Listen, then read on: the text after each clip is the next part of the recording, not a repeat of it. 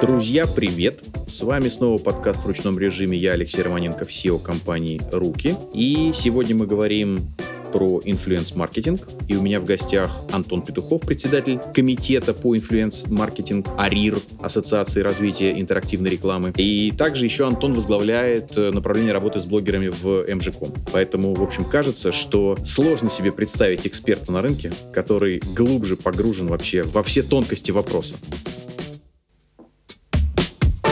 Привет, Антон. Привет, Леш. Расскажи, пожалуйста, как прошел 22 год? Он был такой очень разнообразный на события, и я, когда готовился, смотрел твое интервью, ну, там, э, тогда еще ЯП, который вот менялся на АРИР, это была большая такая конференция, и ты говорил о том, что вот э, какие-то соцсети выпадают, где-то выпадает монетизация для блогеров, однако надеемся на то, что наши отечественные технологии заменят. Ну вот прошел год. По сути, вот вы тогда выступали, это был апрель, вот сейчас у нас уже там э, май 23-го. Что оправдалось, что не оправдалось, как вообще прошел 22-й в общих чертах? Ну давай, в общих чертах.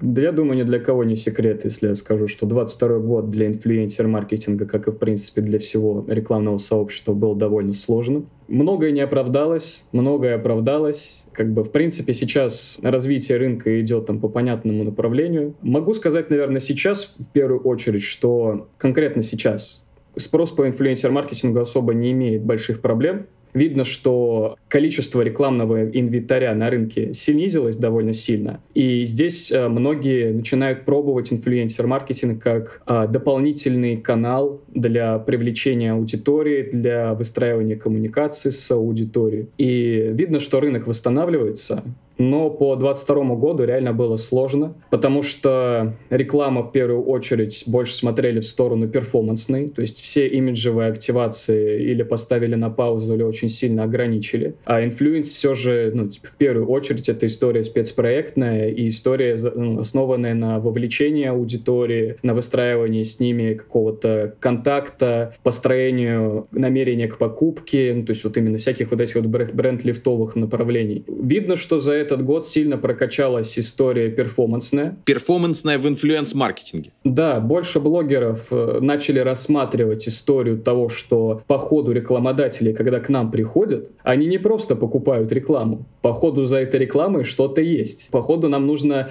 э, уметь это давать рекламодателям для того, чтобы получать больше э, спрос на свои услуги. И ну, мы вот буквально и в MGCOM, и общаясь с коллегами, видим, что блогеры стали более разговорчивыми, и ну, заинтересованными в том, чтобы к ним возвращался рекламодатель. В связи с этим с ними можно договариваться, ну вот мы сейчас, допустим, договариваемся с некоторыми блогерами на то, чтобы они брали на себя ответственность, ну, знаешь, это называется гибридное размещение. А расскажи, смотри, у нас э, все-таки слушатели наши это э, средний малый бизнес. Часто, э, я думаю, блогеры уровня там какой-нибудь Бузовой явно не по карману, но э, какие-то микроинфлюенсеры, э, какие-то средние руки блогеры вполне себе. Э, но вот то, что действительно, как это, первое, что хочется добавить к твоим словам, все, что нас не убивает, делает нас сильнее, крепче. И поэтому, ну, я имею в виду, 22 нас не убил. При этом вот ты сейчас говоришь про какие-то гибридные модели. Давай продолжай, извини, что я тебя перебил. Очень интересно. Да, Леш, ты меня перебивай, потому что я немножко, ну, в этих, в, тер в терминах и иногда не понимаю, что понятно, что непонятно. Гибридный формат — это та история, которую мы сейчас тестируем.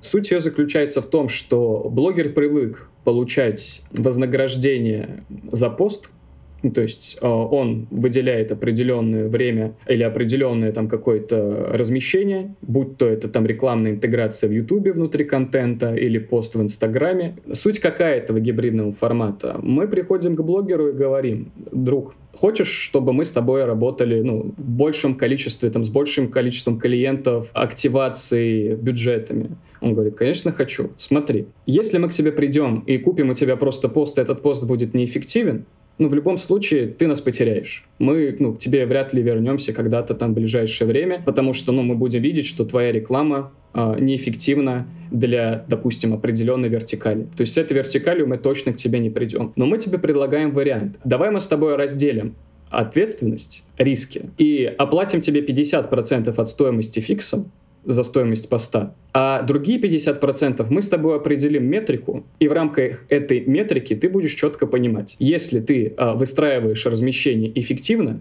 то у тебя есть возможность заработать намного больше, чем стоимость твоей интеграции стандартной. Ну, допустим, пусть это будет 100 тысяч рублей. У нас есть кейсы, где блогеры зарабатывали, ну, типа, в полтора раза больше. Ну, то есть это вот последний, знаешь. Есть, конечно, я не буду говорить там, что в два, в три, в пять раз больше. Я знаю, что такие кейсы есть на рынке. Но а, я именно говорю про те, которые вот случились буквально недавно. И я считаю, что важно блогерам объяснять, доносить каждому рекламодателю, каждому агентству, что важно участвовать в эффективности рекламной кампании. Видишь, Леш, проблема на рынке еще заключается в том, что многие не делятся маркетинговыми результатами с блогерами. В итоге блогеры просто не знают, эффективна его реклама, неэффективна, как ее отслеживать, что с ней делать. И поэтому они такие, ну, и раз с нами не хотят делиться, ну, будем продавать посты. И я считаю, что, ну, непосредственно вот эта проблема, она идет не только от блогеров, и там, как многие, возможно, думают, их необразованности, но и в том числе из закрытости рекламодателей и их информации. Ну, я думаю, ты тоже понимаешь, да почему это происходит. Вот мы сейчас покажем, что его реклама была эффективной, в следующий раз пост у него будет стоить дороже. Как бы тут такая экономия на единицах, она э, мешает развитию общей индустрии. Слушай, очень интересно. Я когда-то работал в области э, так называемой э, CPA, когда стоимость за какое-то целевое действие, когда реклама размещается с оплатой за целевое действие. Но просто то, о чем ты сейчас сказал, выходит, что какое-то время назад э, блогеры были, э, ну, такие вот э, парящие блогеры, парящие такие инфлюенсеры. Вот у них просто есть какой-то ценник за размещение, больше его ничего не волнует. Но вот такая тяжелая жизнь в 2022 году превратила блогеров в какой-то степени в веб-мастеров, которые э, да, есть какая-то стоимость, ну, по сути, некой такой инсталляции, ну, просто вот войти на площадку, ну, я имею в виду, там, войти к блогеру. А дальше, да, мы делим, шерим, ну, как ты говоришь, то есть э, шерим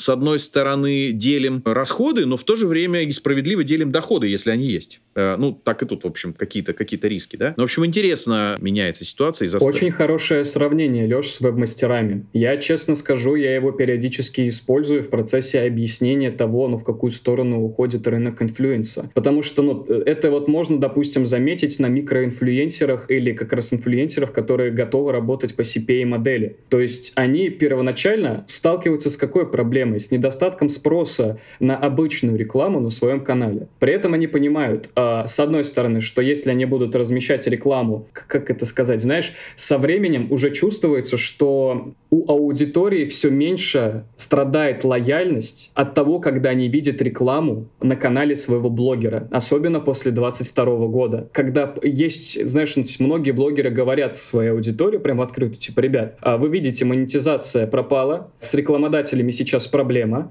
мне нужно как-то зарабатывать деньги для того, чтобы делать для вас контент. Конечно, какая-то аудитория может отвалиться, но в большинстве случаев теплая аудитория остается и поддерживает своего автора. Это, например, видно в развитии донат-сервисов, потому что, знаешь, я долгий промежуток времени думал, что как бы, знаешь, я не уверен, наверное, на 100%. Но я все же скажу. Я предполагал, что царь и бог на рынке инфлюенсер-маркетинга или вообще благосфера — это рекламодатель. Но постепенно я все больше схожусь к мысли, что не туда я смотрел. Смотреть нужно в сторону аудитории. И пока реклама закупается у блогеров с таким бешеным спросом, как раз в этом и заключается, наверное, самая такая проблема, почему блогеры не смотрят в сторону возможности монетизации своего социального актива, ну то есть аудитории. Потому что что нам париться? Мы сидим, вот нам соточка прилетела, вот еще одна соточка прилетела. И вот как раз вот про веб-мастеров. В этом же суть, ну и проблема тоже заключается. Представляешь, если бы э, веб-мастерам, вот в, в твоей сфере, да, в CPA, если бы спрос был выше предложения на протяжении там пяти лет, постоянно. Зачем думать о cost per click? Зачем думать о там стоимость за установку? Вообще нет смысла. То есть мне бабки идут, я кайфую. И вот конкретно сейчас я реально чувствую, вижу, что прошла такая охота на ведьм, да, и блогеры в том числе начали задумываться о том, что по ходу все-таки нужно что-то менять. По ходу нужно становиться серьезнее, больше похожими на бизнес. Конечно, это, Леш, не касается всех. Этот процесс долгий, переучивание, но я это чувствую, и коллеги Очень, чувствуют. очень приятно слышать. Ну, здесь, мне кажется, для всех вин-вин. Ну, то есть, я имею в виду, для э, блогеры потеряли э, возможность монетизироваться там тем же Гуглом или, или там каким-то там Инстаграмом с, с Фейсбуком, ну, и ищут э, варианты. А тут, в общем-то, переговорная позиция. Я имею в виду, бизнес готов их поддержать, но если действительно, ну, вот как мы обсудили, э, человек действительно будет ответственно подходить к размещению и пытаться выжать из этого размещения максимум.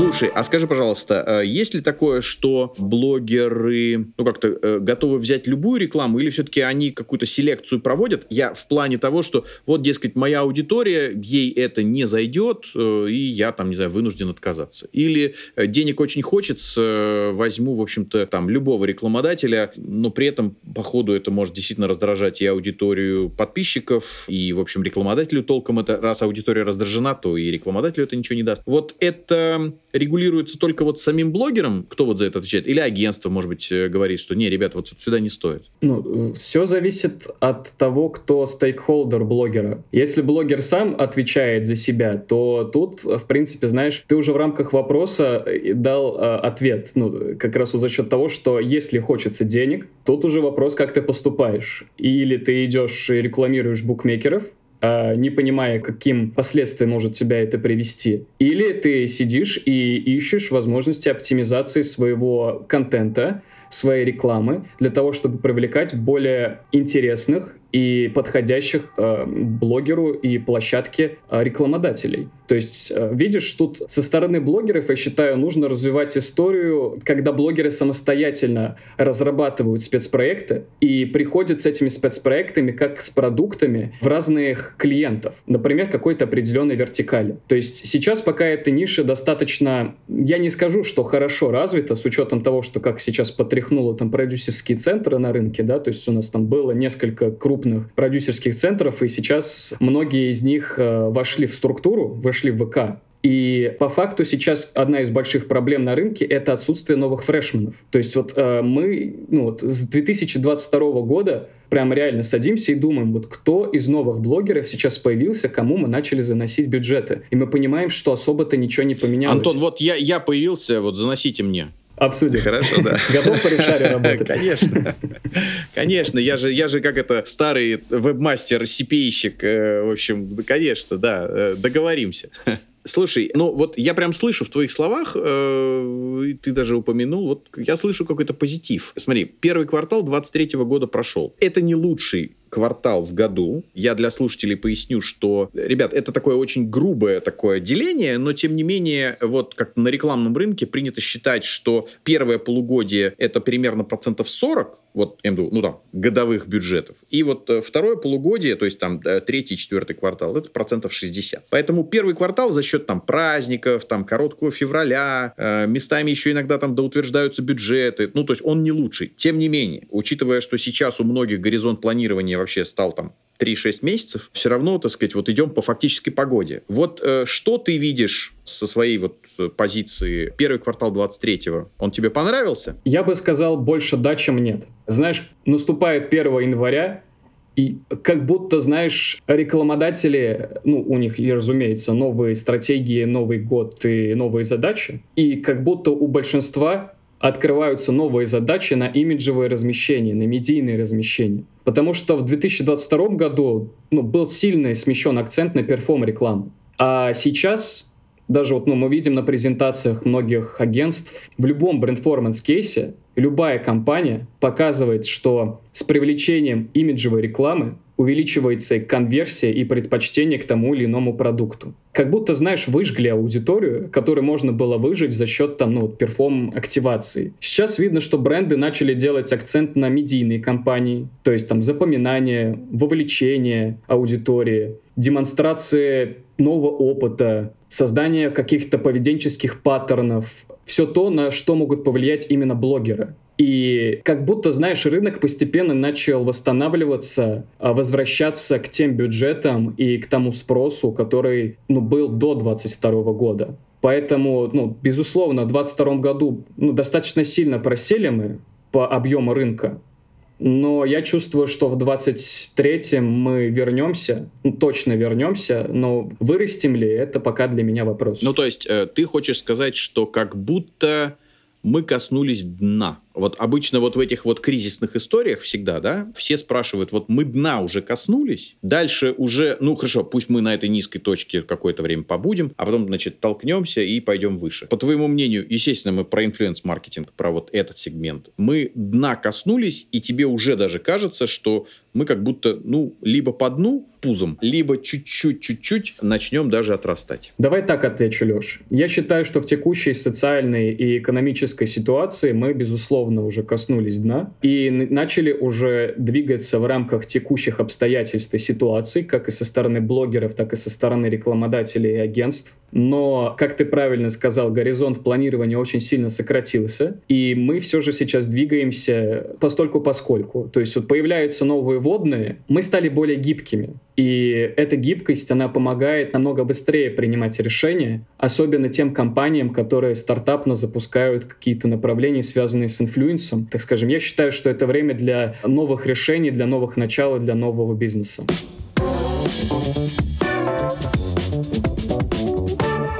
Скажи, пожалуйста, вот э, ты упомянул такую связку, как-то вот э, блогер, спецпроекты. Я просто хочу для наших слушателей этот момент подчеркнуть. Правильно я понимаю, что, ну, смотри, спецпроект, это же штука такая не быстрая и одновременно, в общем, э, не дешевая. То есть фактически я подвожу к тому, что разместиться у какого-то одного блогера вот один раз, это какая-то, наверное, для всех убыточная история. То есть я в виду, вколотили кучу денег в то, что ты называешь спецпроектом, там, в подготовку всякой там графики, подготовки каких-то сценариев, вот, интеграции, еще какие-то моменты там, да, и вот выйти один раз, это даже, в общем, ну, не оправдать, не окупить э, вот все те затраты, которые понесли. Я просто пытаюсь э, подвести, наверное, ну, там, к ответу, что планируя инфлюенс-маркетинг, планируя компанию, это должно быть, видимо, несколько касаний с аудиторией, потому что, ну, в общем, эта история не быстрая и дорогая в производстве. И чтобы ее окупить, э, необходима какая-то частотность там, с одним или несколькими блогерами, с несколькими сегментами э, клиентскими. Как-то раскрой. Вот как с этим работать? Особенно, если это средний бизнес.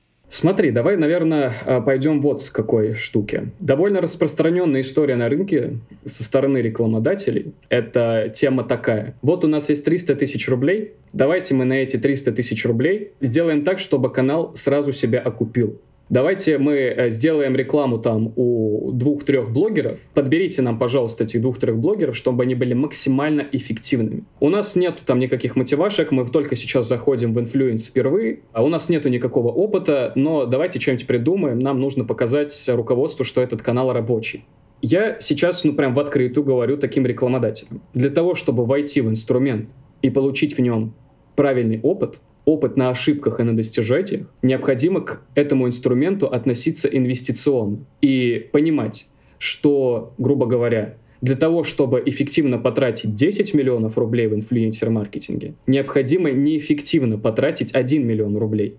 Что значит неэффективно, да, то есть в моем понимании? Это протестировать не 2-3 блогера на одной платформе под одной гипотезой, а провести правильное АБ-тестирование, вообще типа в инфлюенсе нет такой культуры, как сплит-тестирование. То есть нету такого, что давай мы протестируем там, вот у нас есть пять гипотез, три из них рабочие. Давай мы в каждую из них вложим там, допустим, поровну и посмотрим, какая из них лучше всего сработает. В данном случае, что предполагаю я под спецпроектом? Спецпроект — это не обязательно что-то дорогое и не обязательно что-то, ну вот знаешь, как ты говоришь, там с графикой, тяжелое, там высокобюджетное. Это может быть история, когда мы верим в определенного блогера и хотим в него глубже ну, войти в его аудиторию, познакомиться с его аудиторией. Потому что когда мы делаем рекламу на одном канале, ну, знаешь, типа одна рекламная интеграция на определенном канале. Давай подумаем с тобой. Когда мы делаем одну интеграцию в шоу на телевизоре, на которой мы показываем, что есть какой-то майонез. Аудитории есть смысл вообще запоминать, что это за майонез. Согласись, что нет. Да, да, да, да. Сообщения меняются так быстро. Мы живем в таком, в общем-то, заполненном там разными экранами и разными сообщениями мире, что мелькнуть один раз это просто вот ну ни о чем. Ты там даже даже не успеешь понять вообще о чем это, что это, где это. Да. Аудиторию нужно прогревать. И с аудиторией нужно дружить. И когда мы заходим на канал к определенному блогеру, нужно понимать, что аудитория сидит у этого блогера, и она любит его контент и нужно становиться частью этого контента. Если это телеграм-канал, нужно интегрироваться в этот телеграм-канал за счет, э, ну, допустим, событий, новостей или мыслей, которыми делится блогер. Если это YouTube, то в YouTube можно разработать какой-то интересный формат совместно с блогером, который в первую очередь интересен его аудитории, а во вторую очередь интересен блогеру. И сделать уже креативную рекламу. Инфлюенсер-маркетинг все-таки это креативная площадка, креативный канал. Люди оценивают идеи, и их эти идеи вовлекают в знакомство с брендом или к активации каких-то определенных действий, ну, перформанс-реклама. Если мы просто делаем упоминание, то это упоминание забывается.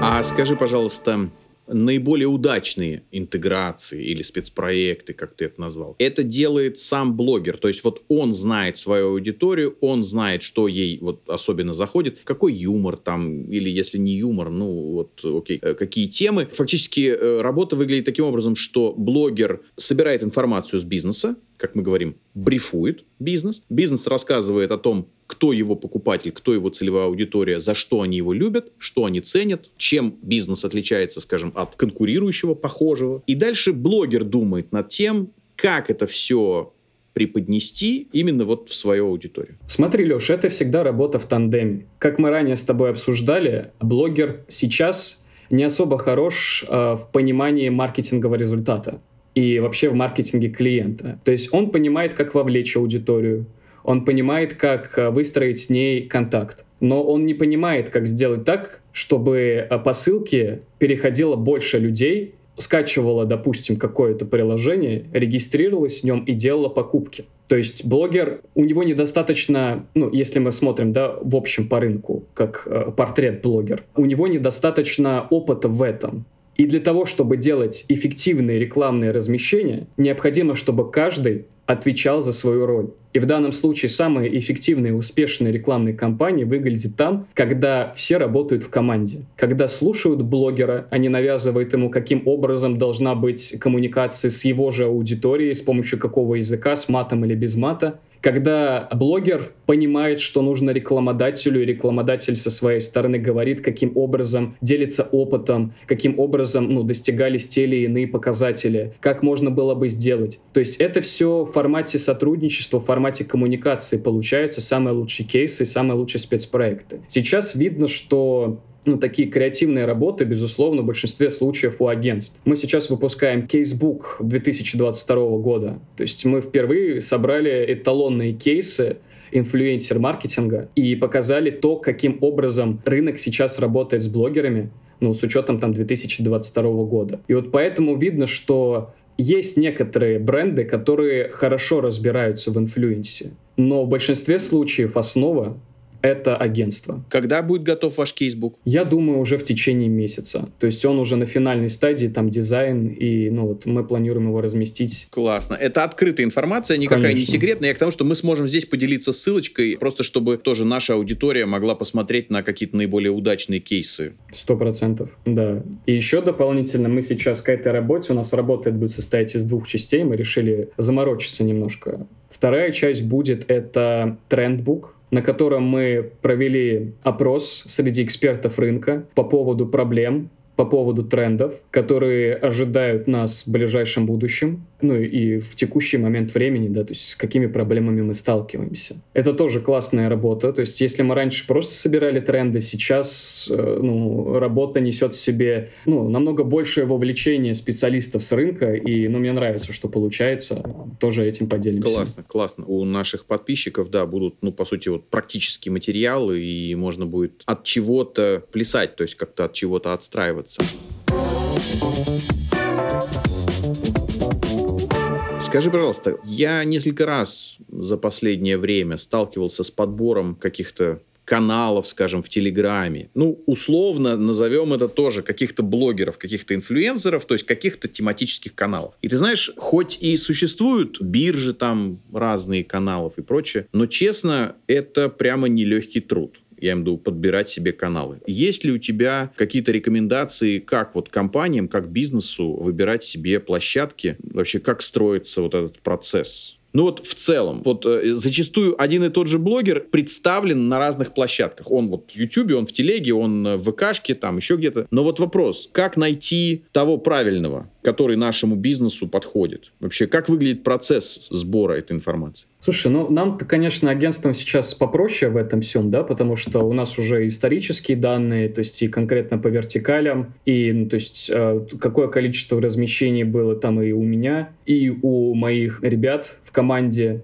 и то есть мы просто, ну, уже, знаешь, как глаз наметан, мы понимаем, как эту историю запустить, как в ней работать. Но если мы говорим о начале, то я бы, наверное, сделал акцент на том, что, ну, в любом случае нужно много тестировать, нужно много пробовать ну, ну, не бывает такого, что вот в, сразу вложил 100 тысяч рублей, эти 100 тысяч рублей принесли там офигенные результаты. Может повести, но это не значит, что ты сможешь такое повторить. А у меня тоже были там, знаешь, в начале моего опыта, когда я приходил, э, ну, там, истории, когда мы запускали компании, то есть вообще, когда я только начинал, одно из моих конкурентных преимуществ было это то, что я покупал посты у блогеров, а продавал действия рекламодателя. И то есть я брал на себя риски конверсии, ну вот именно размещению в инфлюенсе, еще тогда по ссылке в описании в Ютубе и там сторисах Инстаграм. Ну то есть работал как вебмастер? Ну типа да, как арбитражник, да, прямо полноценный. И на основании того опыта, вот я сейчас вспоминаю, каким образом я выбирал инфлюенсеров.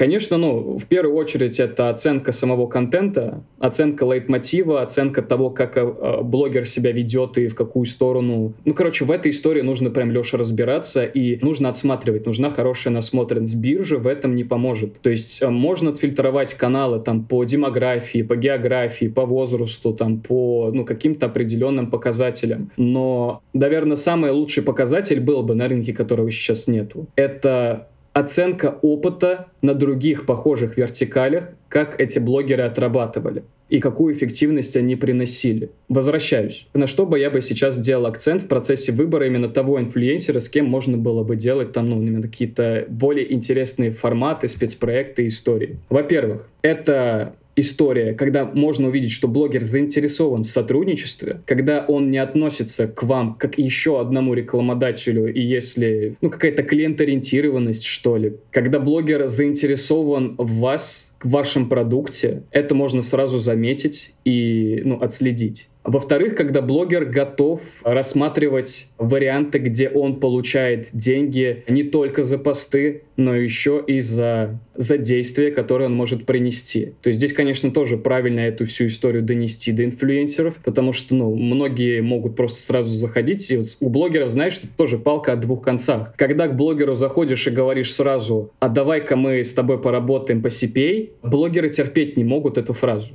И то есть они сразу видят халявщиков и ну, сразу отказываются. Но если блогер понимает, что клиент готов занести деньги, готов вложиться в сотрудничество, не обязательно финансово, но и с помощью там времени, создать какие-то интересные работы, которые в первую очередь и а, блогеры могут быть полезны для выстраивания взаимоотношений с его же аудиторией, то а, здесь намного проще будет в дальнейшем ну, вот именно э, развивать это сотрудничество. Ну ладно, вот э, ты сказал не просто, окей, мы их как-то выбрали, этих блогеров, с кем-то договорились, начали размещаться. Как дальше понять на следующем шаге, мы сделали правильный выбор или нет? Мы там у блогера, вот как бы заходим мы его аудитории или нет? По каким признакам? Вот как это можно понять? Я считаю, что любая реклама в инфлюенсе, даже имиджевая, должна быть нацелена и сфокусирована на какой-то метрике, по которой будет оцениваться этот результат. Это не обязательно должны быть продажи, установки, регистрации. Это могут быть просмотры,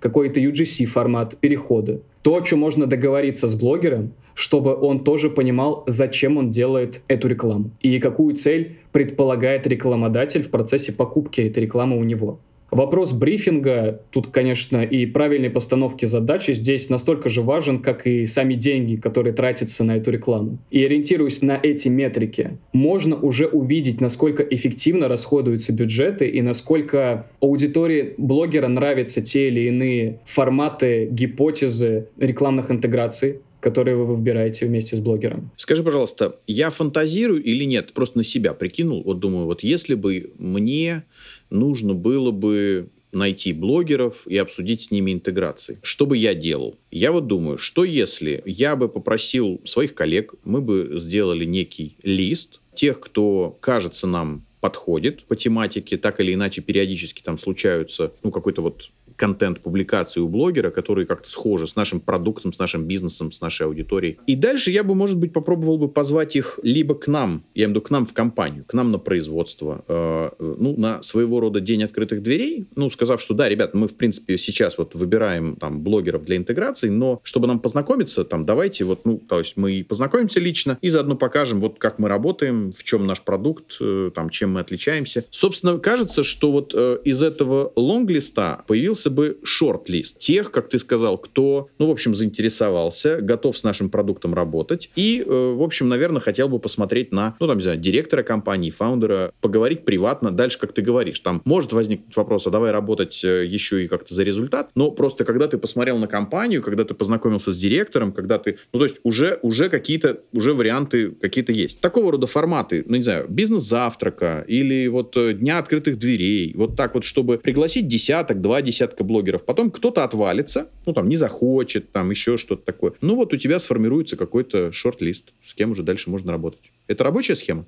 Вопрос. Как ты видишь мотивацию блогеров посещать эти бизнес-завтраки и дни открытых дверей? Ты неоднократно чуть выше упоминал слово «выжигать».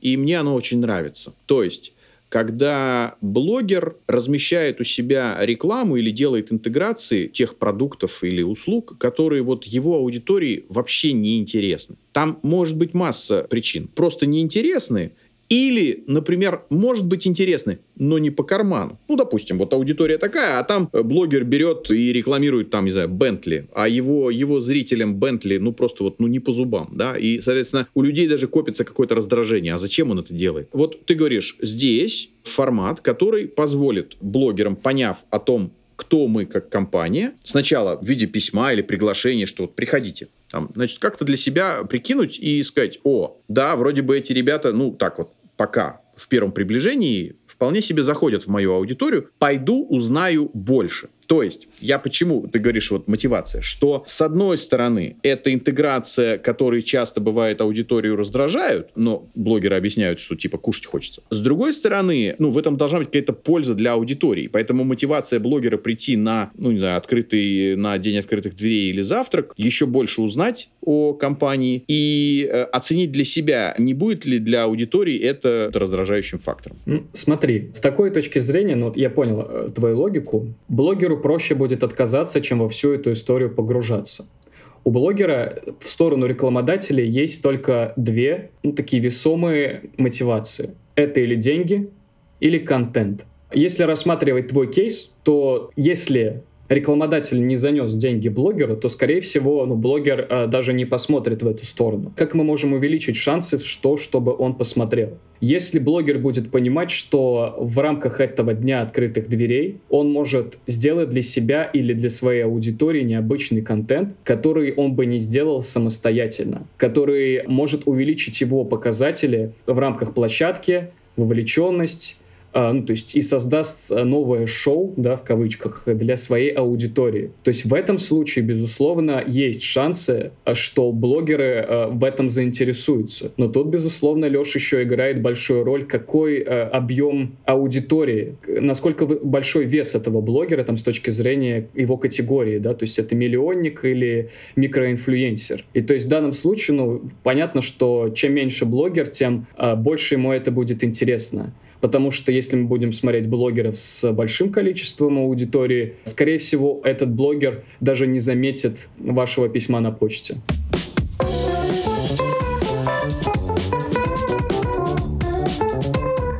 Скажи, пожалуйста, ты упоминал сегодня про микроинфлюенсеров. И я помню, что несколько лет назад все как-то этим очень увлекались и горели. Насколько это направление все еще горячо, когда вот, как я уже упомянул, нас э, слушают, смотрят средние малые предприятия, поэтому кажется, что микроинфлюенсеры там не Бузова для них годны. Но я помню, что микроинфлюенсерами увлекались в том числе и даже среднекрупные бизнесы, потому что одно дело интеграция с одним крупным, другое дело там 10 э, интеграций с какими-то средними. То есть кажется, что в этом плане э, как-то компания даже лучше осваивает рынок, скажем, или знакомит аудиторию там с собой, да, со своим продуктом. В части микроинфлюенсеров я помню, что вот 2-3 года назад все прям этим очень горели, а сейчас как будто стало тише. Что в этой части происходит? Насколько микроинфлюенсеры до сих пор остаются трендом среди рекламы? Безусловно, они остаются востребованными. Это, знаешь, ну, тут, наверное, важно понимать, что каждый вкладывает в понятие микроинфлюенсер.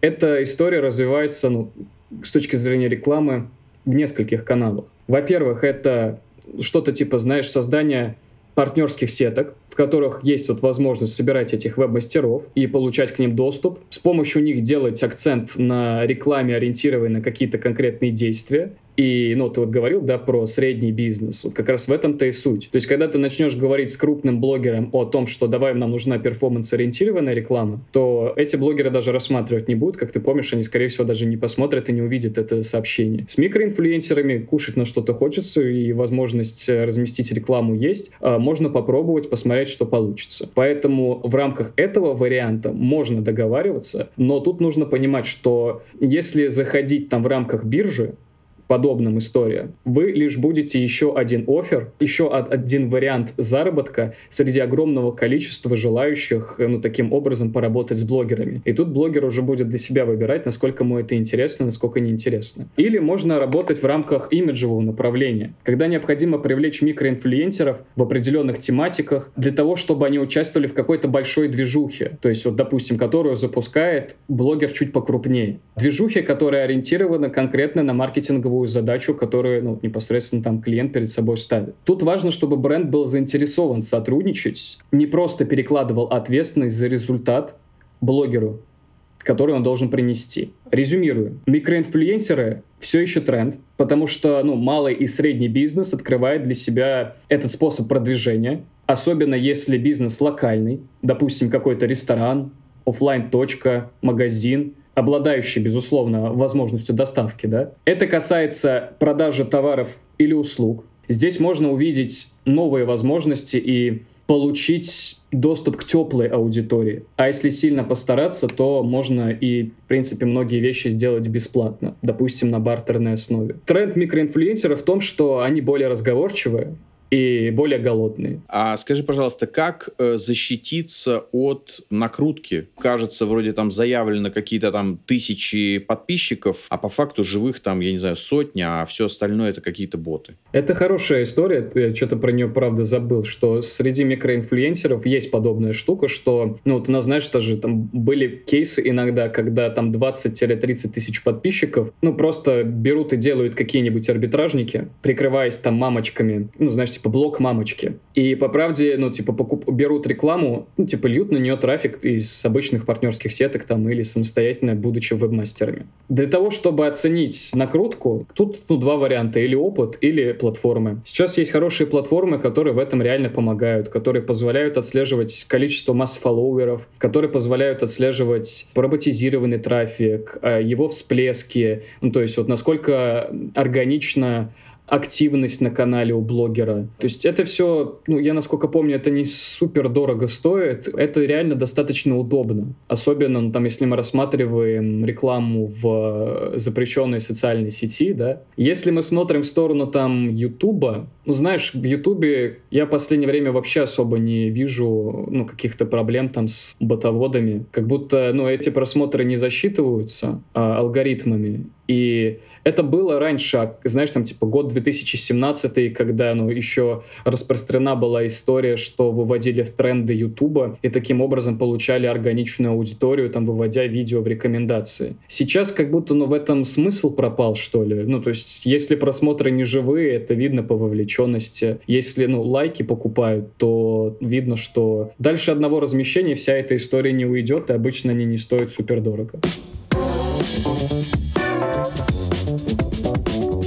Как тебе кажется, вот эта история сейчас, вот эти несколько скандалов, связанных с э, налогами, э, они в целом как-то по индустрии ударят? Или это, в общем, ну, какие-то единичные случаи, это какие-то там, ну, там речь про, там, не знаю, миллиард неуплаченных налогов, налогов миллиард, а о каких оборотах там идет речь? Насколько это для индустрии там будет незаметно или все-таки как-то негативно скажется? Слушай, ну, конечно, это будет заметно, это есть заметно, это выражается в том, что подрывается ну, знаешь, типа доверие к э, конкретным там инфлюенсерам, то есть особенно там, если эти инфлюенсеры не привязаны к каким-то продюсерским центрам, которые могут, а, ну или агентствам, которые могут взять за них ответственность да, и самостоятельно ручаться за то, что блогер там не вытащит какую-то непонятную историю. Но вообще эта штука начала там еще развиваться именно с позиции, знаешь, когда ну, вся штука с инагентами появилась, когда а, массово блогеры начали говорить о там политической повестке. Я просто чувствую, что сейчас тот этап, когда кардинально и принудительно переучивают блогеров блогерский рынок вести свою деятельность. Потому что до этого, ну, не секрет, что она была довольно хаотичная, на высоком спросе. Блогеры категорично топая ножкой говорили, что мы получаем только деньги на карту и больше никак. И их особо там не волновала история, что бизнесу так неэффективно. Сейчас есть кейсы, где публично демонстрируют порку топовых инфлюенсеров.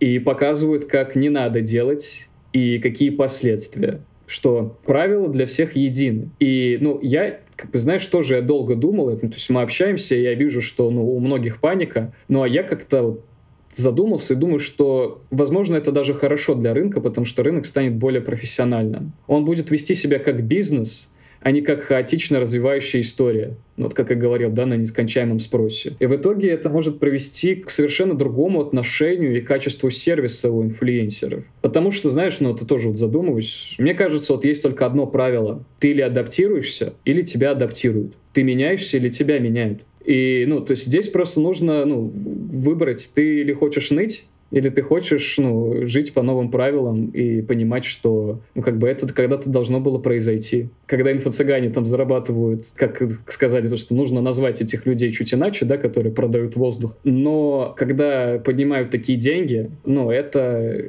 влияет на доверие к инфлюенсу, к инфлюенсер-маркетингу, к благосфере. А мне в первую очередь важно развитие рынка, а не конкретных блогеров. Слушай, в замечательные времена живем. Вот мы с тобой начали с того, что жизнь заставила, значит, блогеров, во-первых, повернуться лицом к бизнесу, там, не спиной. Модели оплаты совершенствуются. Видишь, вот теперь никаких денег на карту, значит, все станут как минимум ИП, э, а если не соответствуют объему, то, значит, там каким-то полноценным ООО. Прям у нас на глазах вообще вот э, растет индустрия. Но это, знаешь, Леша, это слишком счастливое будущее, как ты сейчас говоришь. Но я могу сказать, что мы постепенно идем к этим шагам. А, по крайней мере, это прослеживается. Как все сказали, вот пандемия ускорила ускорила цифровизацию просто вот в разы. Хопа! И научились работать удаленно. И вот мы уже все удаленно работаем. Поэтому подожди, вот прям год-два, и все, и все, все наладится. К этому же еще добавляется еще один момент. Маркировка. Э, я к тому, что и с точки зрения налогов, и с точки зрения вообще разметки э, того, э, я не знаю, там, кто рекламодатель, кто носитель, что там вообще, значит, продвигается и сколько. Ну, в общем, прекрасно, в общем, все же посчитано. Ну, смотри, Леш, я так скажу. Маркировка, безусловно, добавляет хлопот, но в текущий момент я скажу, что она не сильно мешает. Ну, то есть, если относиться к этому с точки зрения, что ну, другого выбора нет,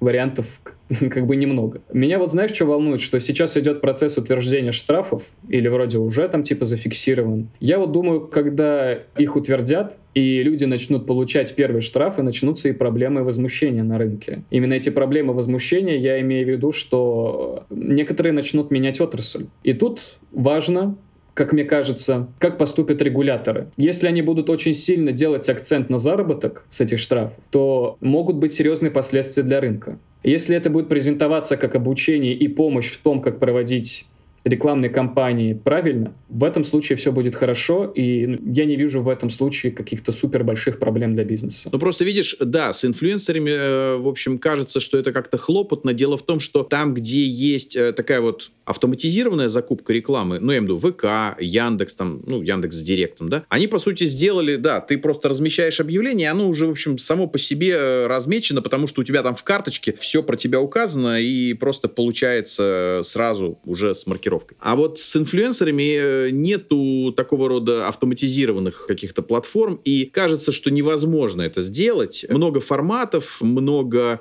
площадок. Кроме того, если говорить про Telegram Ads, вот прям сам по себе ads или какой-нибудь твиттер. У тебя там все рекламное сообщение 160 знаков. Куда там впихнуть еще вот эту вот историю с разметкой? При этом знаешь еще вот момент. А в инфлюенсе есть такая особенность-сложность, это можно замаскировать рекламу таким образом, что она не будет выглядеть как реклама. То есть я вот, допустим, там покажу какую-нибудь салфетку микрофибру, да, там, или жвачка у меня лежит на столе. Как здесь доказать, что я получил за это деньги, а не просто поделился своей точкой зрения. Да, вообще вопрос открыт. Но я просто к тому, что ну как-то рынок все-таки взрослеет и более такой становится зарегулирован. Мне кажется, что маркировка же позволит нам по итогу 23 года еще точнее понимать объемы рынка, объемы этого э, сегмента. Прекрасно, тоже. Вот у нас будут еще более точные цифры. Да, ну вот я, наверное, тоже здесь подведу итог своей мысли.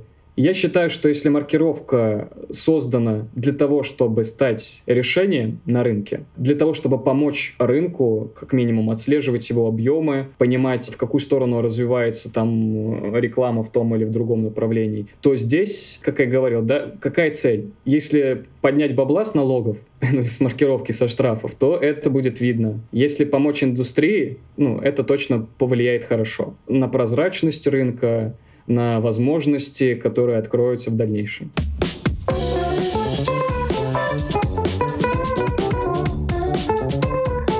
Я все-таки правильно понимаю, что инфлюенс-маркетинг — это, в общем, один из каналов наподобие там, того же контекста или таргетированной рекламы. И это канал, в общем-то, распространения какой-то информации э, о бизнесе, о его продуктах. Это своего рода канал дистрибуции. Но без внятного рассказа о себе, внятного рассказа о своем продукте, этот канал чудо вам вам бизнесу э, не сделает. То есть, э, прежде всего, вы сами умеете интересно, вкусно о себе рассказывать, а дальше инфлюенсеры, как один из каналов, помогают вам эту информацию нести в ваши целевые сегменты. То есть э, influence-маркетинг — это один из каналов дистрибуции, так ведь? Да, да. То есть в первую очередь ну, нужно понимать, что инфлюенсер-маркетинг — это не то же самое, что другие каналы. То есть, допустим, а, сейчас, так как еще нет четкого определения, к какому направлению performance или имиджему пиар относится influence, его немного дербанит. То есть, с одной стороны, пытаются сделать из него performance-источник, с другой стороны, пытаются сделать из него имиджевую направление. В рамках этого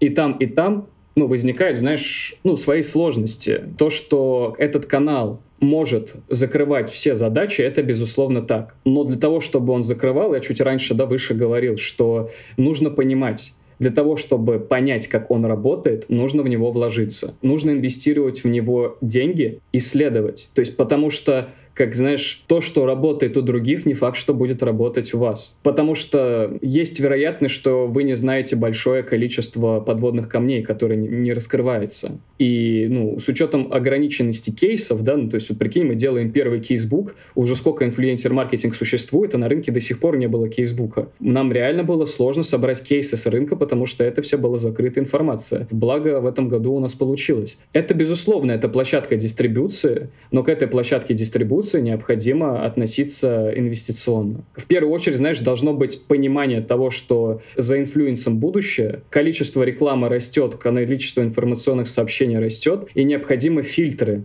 в виде инфлюенсеров, которые правильно направляют аудиторию в контенте, в продуктах и в выборе. И я считаю, что ну, это с какой-то стороны будет важным аспектом любой рекламы. Классно, слушай, прям так как-то подвел, вот прям как рекомендацию. У меня я всегда э, в завершении обычно спрашиваю напутствие рекомендаций э, нашим слушателям, особенно вот опять же не забывай, что это там средний малый бизнес, но по крайней мере вот то, что ты сейчас сказал, э, звучит как наставление, что друзья, готовых рецептов нет, никто вам заранее не скажет, положи сюда 100 тысяч и вытащишь оттуда 150. Нет, может быть, не вытащишь ничего. Вот прям ноль. Но тем самым купишь некое знание. То есть, если подойдешь к этому, вот именно как исследователь, подойдешь с умом, договоришься, проговоришь с автором, с инфлюенсером, как это все будет. Дальше посмотришь, э, какой был отклик, какая была вовлеченность, сколько люди провели времени у тебя на страницах там, или, или что они делали, скачивали что-нибудь, или еще там, записывались куда-то там. Может быть, не купили ни разу, но тем не менее, ты уже для себя какие-то выводы сделаешь, и уже второе размещение будет с учетом предыдущих ошибок.